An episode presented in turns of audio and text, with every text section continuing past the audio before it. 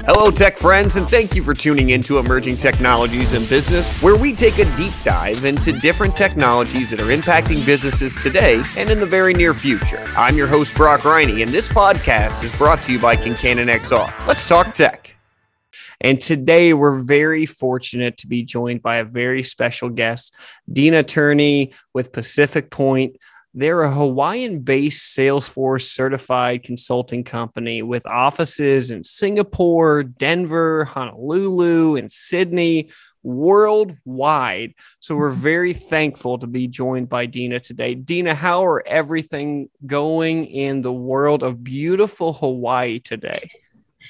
Well, thank you, Brock, for having me. Um, it's always great to talk about tech. Um, but yeah, Hawaii, I can't complain ever. I have no right to complain. It's pretty it's pretty amazing out here. So um, yeah, it's it's perfect 70s all the time. Well, the great thing is, I know that you come from my home state of Texas, where, you know, of course, I'm a gigantic Dallas Cowboys fan, and I know that you're from Dallas. Um, so, what led you from going from the beautiful state of Texas to the beautiful state of Hawaii? Well, good question. Um, so I started my career in Dallas and I was a software engineer and I jumped in pretty early in my career to doing CRM or customer relationship management implementations.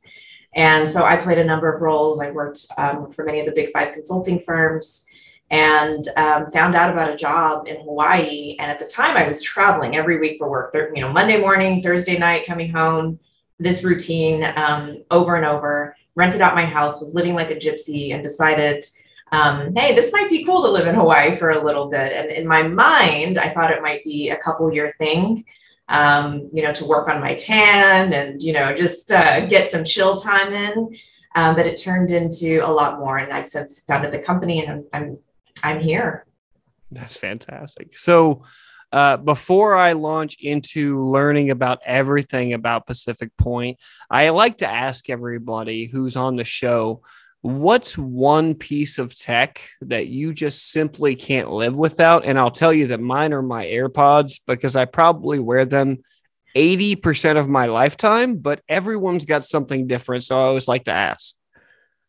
Well, I, you know, I'm going to have like a cheese answer here for my business. And then I think for me personally, but I think for the business, I'm going to give myself a, you know, a shameless plug here for Salesforce. Um, we started using Salesforce not for sales management, but actually for our day to day operations with our consulting team, our projects, our time management.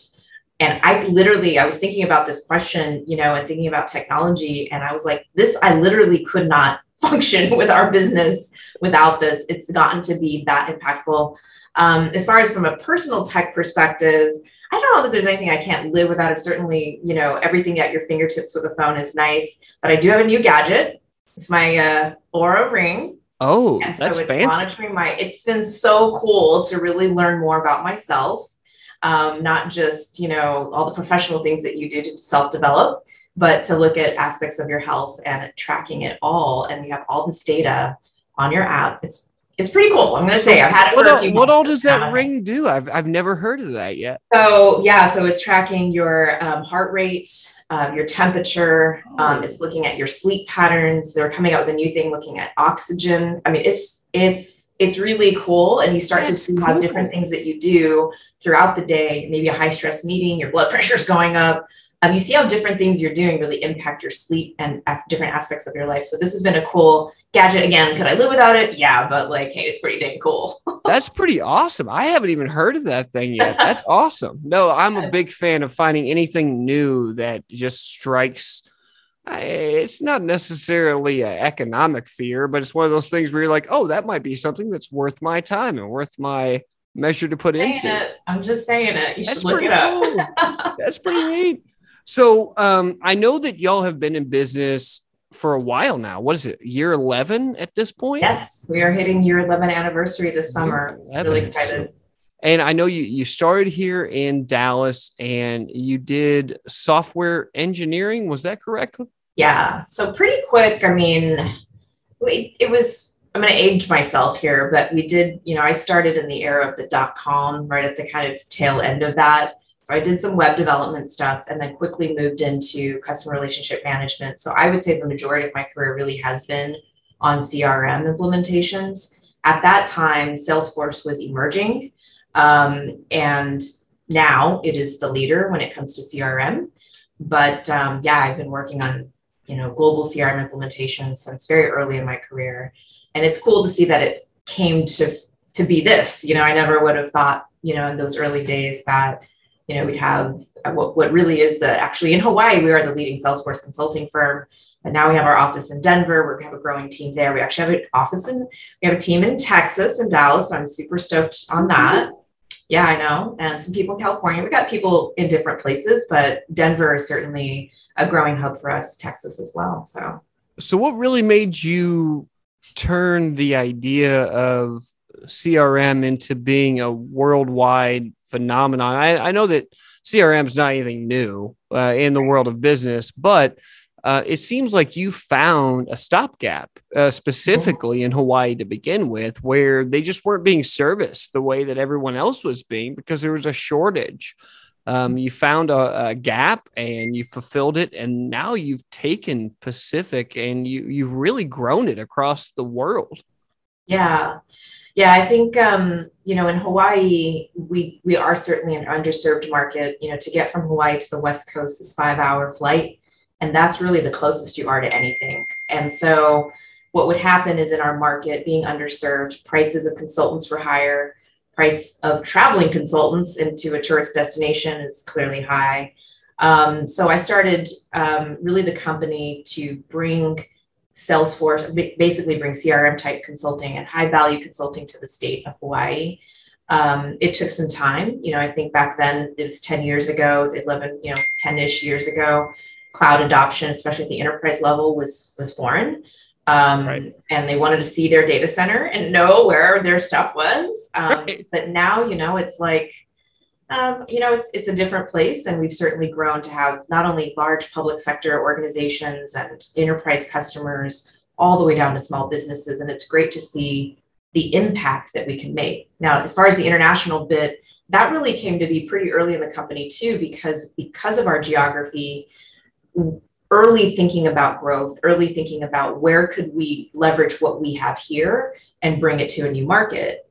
And you know, APAC, Asia Pacific, is um, certainly an emerging market in that space. There's a need for a lot of Salesforce consultants, and being in Hawaii, we're kind of like this crossroads. So right. it became a really cool opportunity for our Denver and Texas teams, California teams, and where we're kind of at that that that center point to um, other places, and we're all within a few hours apart. So with Hawaii. So it's been pretty cool.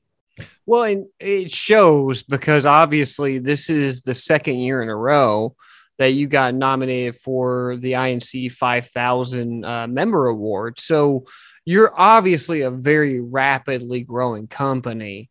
And if we're looking at that and we're talking through uh, small, medium, enter- enterprise sized businesses, who do you think is having the greatest impact by adopting uh, Salesforce and getting the best tools to personalize their messages and things like that to their end consumers? Do you think it's more small business or is it more enterprise based on what you're seeing?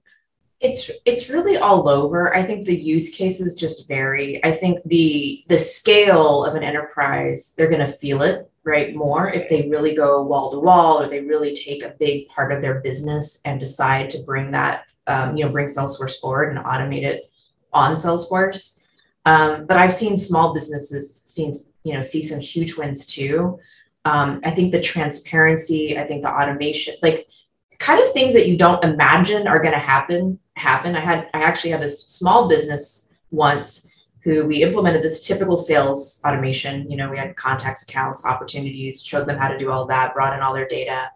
A few months in, I called the customer. I'm like, "Hey, how's it going?" It's very small business. I had probably like four or five people on their sales team, and he's like, "Oh my god, Dan, you're not going to believe this. We lost like three of our sales guys. It's down to me and this other person." And he's like, "But our sales are way up." He's like, all of a sudden, we're just more efficient. We got rid of some dead weight that we didn't really realize was dead weight, you know, and so it's these weird things sort of happen with transparency, with more automation, um, with more management. And so, because um, then you're able to make decisions better and you're able to do that. So it really depends on the use cases and also the people that work there. if they can really embrace it, you know, the impact can be huge. Well, I can tell you, uh, at least firsthandly. So I, I've lived most of my professional career in the sales world. And I think what a lot of people miss in the CRM world is that that's a marketing tool as well. Yes. It's not just used for sales. And especially for the small to medium sized business owner, that marketing aspect is it's huge. It's huge to them. And it's a, a thing that's just left on the wayside way too often. Wouldn't you agree? Yeah, absolutely. And marketing automation has been really one of the biggest kind of things that came out of pandemic too. I mean, marketing cloud's been around, but we've had more and more Salesforce Marketing Cloud clients coming on board. And actually, um, at the enterprise level, you'd be surprised at how manual it is that they they they can't they can't scale. They they really struggle. They want to put out content. They want to do the A/B testing. They want to market. They want to do the advertising. They have so many things going on but the efficiency and then the feedback loop to get back information to say, okay, I need to adjust what I'm doing here um, and get more segmentation and targeting. I've seen the the enterprise really step up in the pandemic because of you know the need to get in front of your customers right. digitally. And it's that much harder to do now too. That's the mm-hmm. other part is that with the COVID pushing everyone working from home, true and solid marketing has become far and away just more important than it ever was before. And I think it's such a lost art that mm-hmm. we're kind of all relearning it again, honestly. For sure. now, I will sure. say if, if, I don't touch on uh, Project 1%, I'm going to feel remiss about it because I think okay. it's one of the coolest projects that you're a part of. And uh, everything that I've had a chance to to touch on, you've been a part of that, and to me, that really rang as such a big deal that everyone who is contributing to modern society should really take a look at Project One Percent um, yeah. because it's such a minimal effort um, for such a huge gain that's going to come back on society. Would you mind being okay with just giving us a little bit of idea of what Project One Percent looks like? Sure, absolutely. Or pledge one percent. Pledge one percent. Yeah. So pledge one percent is really a movement, um, ironically, that started a lot with Mark Benioff, who's the founder of, C- of uh, and CEO of, of um, Salesforce. But this concept that he implemented was this one one one model, where you're giving back one percent of product, of time, of money back into the the communities in which you work, and that is could be in any number of ways. So Pledge 1% came about asking and and basically kind of making things more official with businesses and saying, hey, do you want to join the movement and pledge 1%? So Pacific Point joined one uh, pledge 1%. And really for us, um, you know, I you know, I'm a woman in tech and I've, you know, when I worked in Dallas, you know, many times I was one of very few women in my industry.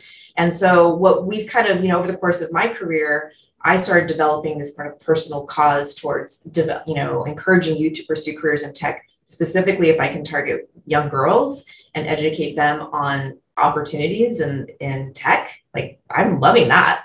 Right. And so we decided to do Pledge 1% and really focus our efforts on inspiring the next generation of technology leaders and consulting leaders and business leaders. So we do a number of things. We do workshops, we do mock interviews, we work with universities, we do stuff with um, all girls schools here in Hawaii, private schools sometimes, um, showing them how to use Salesforce. We'll do all kinds of things. And it's so cool. I feel like I get more out of it sometimes in this pledge concept.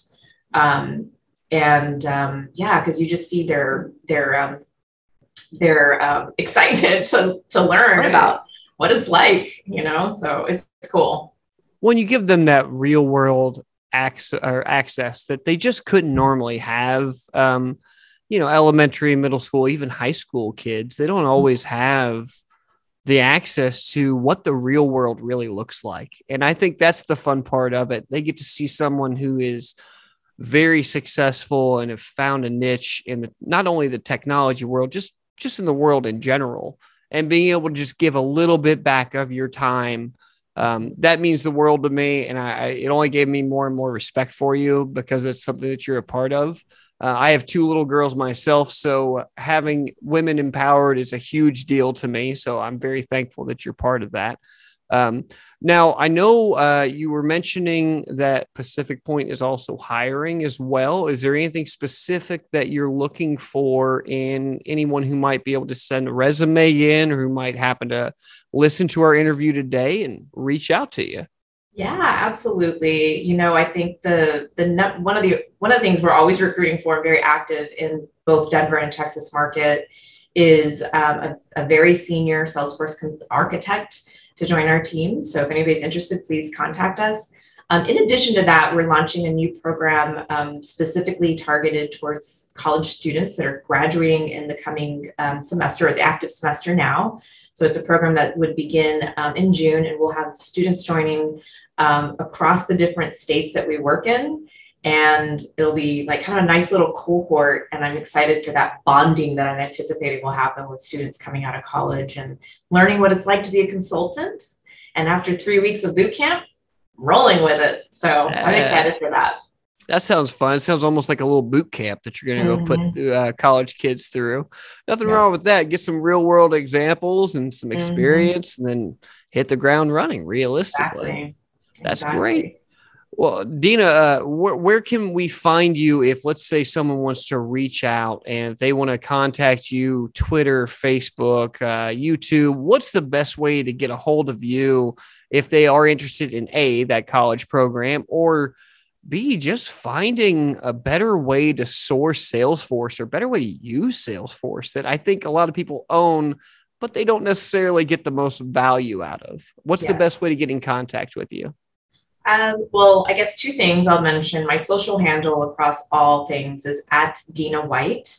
Um, so on Instagram, on Twitter, all of the above, LinkedIn. So I'm easy to find um, with that social handle. And you can come to the website. It's uh, pacificpointcorp.com. And there's a bunch of information. And, uh, you know, hopefully we'll have the information about that student program up there this week too. It'll so. be down below as well. Don't worry about it.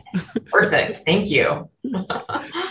Well, hey, I want to tell you, I, I got to tell you, I've really appreciated you being on the show. You're so insightful and you're very inspiring. And I hope a lot of young ladies can figure their way to being the forefront of technology like you've done.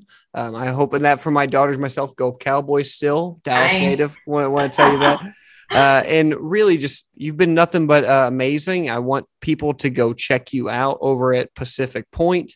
And now that they're worldwide, if you have not figured out Salesforce.com yet, or you just feel like you're not getting the most out of it, these are the consultants to come talk to. They're the ones to go reach out to and just get the most benefit for every dollar uh, that you're spending as of right now.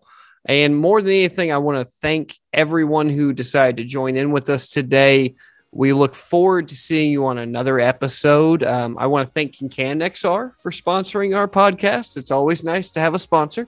Uh, and if you love our content here, I want you to follow us on social media at ETIB Podcast or Kincannon XR. Uh, I've been your host, Brock Briney. Thank you very much to our wonderful guests. Thank you so much, Gina. I really appreciate you being on today. Um, and we're going to talk more emerging tech next time. Deena, uh, anything else to say to our listeners before we go? Aloha. Aloha. I love it. I love it. All right. Thanks, everybody. Hope you're having a great day, and we will talk to you next time.